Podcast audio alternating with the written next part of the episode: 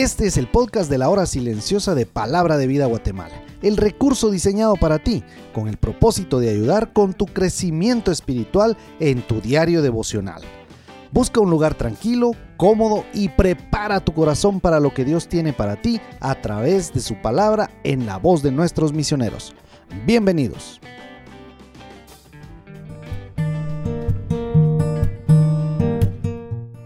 Gracias a Dios por un día más de vida que nos regala para poder seguir nuestro estudio en el segundo libro de Samuel, capítulo 19, de los versículos 1 al 12, hoy lunes primero de marzo.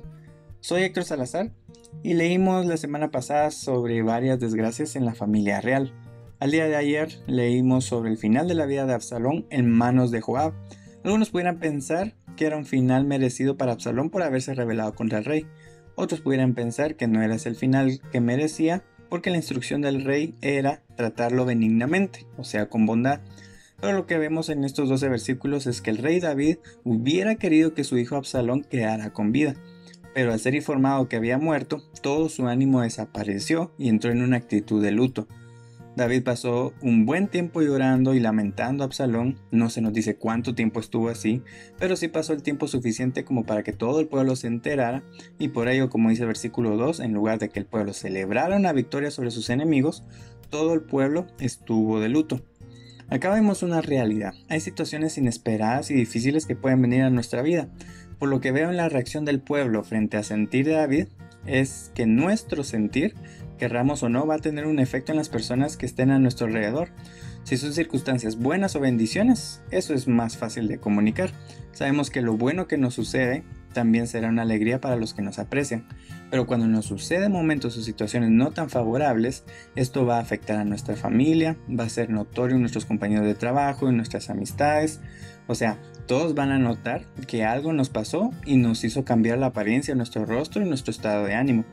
También quiero decir que es algo bueno que podemos expresar nuestro sentir. Muchas personas por distintas razones prefieren guardarse para sí mismas las emociones, los sentimientos y eso puede ser dañino para el alma y también para la salud física. Así que hasta este punto tengamos la confianza de expresar nuestro sentir. Tal vez no sea algo que querramos publicar, o tal vez si lo hagamos por medio de las redes sociales, pero luego de expresarlo, sepamos que habrá alguien o tal vez un grupo de personas quienes se acerquen a querer expresarnos su apoyo y eso es algo de lo cual podemos sacar provecho. Ahora, después de este punto, veo que David exteriorizó su sentir, sí. El pueblo se identificó con su rey, sí. Pero el rey no salía de ese estado.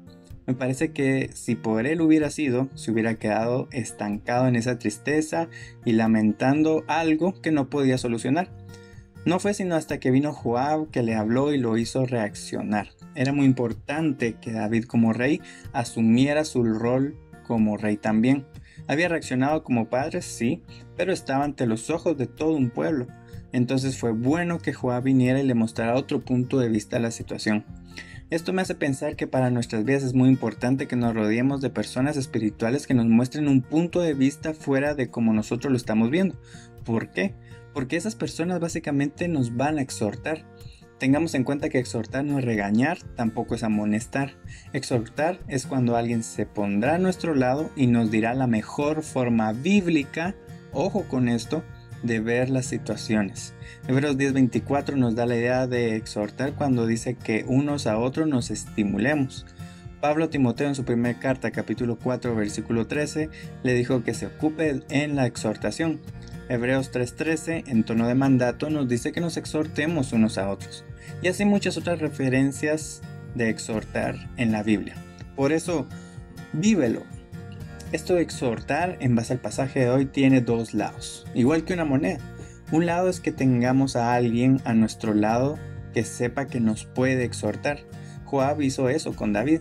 Muchos cuando somos exhortados lo que hacemos es ponernos a la defensiva, en lugar de aprovechar ese ánimo, ese consuelo, ese aliento, y a veces nos preguntan cómo estamos, aparte de que mentimos cuando decimos bien, en realidad usamos ese bien para no tener que decir qué nos pasa.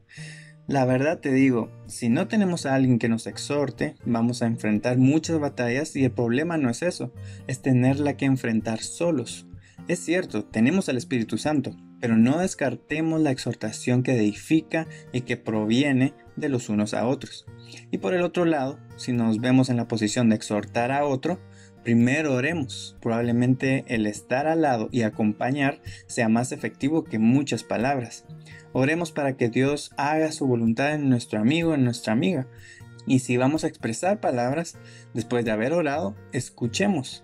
Recordemos que tenemos dos orejas y una boca para oír el doble de lo que hablamos. Pidámosle a Dios que nuestras palabras sean para edificar, para animar y para consolar, pero en sí para exhortar. Que Dios bendiga su palabra. Si este podcast fue de bendición para tu vida, compártelo con tus amigos. Síguenos y suscríbete a nuestras redes sociales. Escúchanos el día de mañana.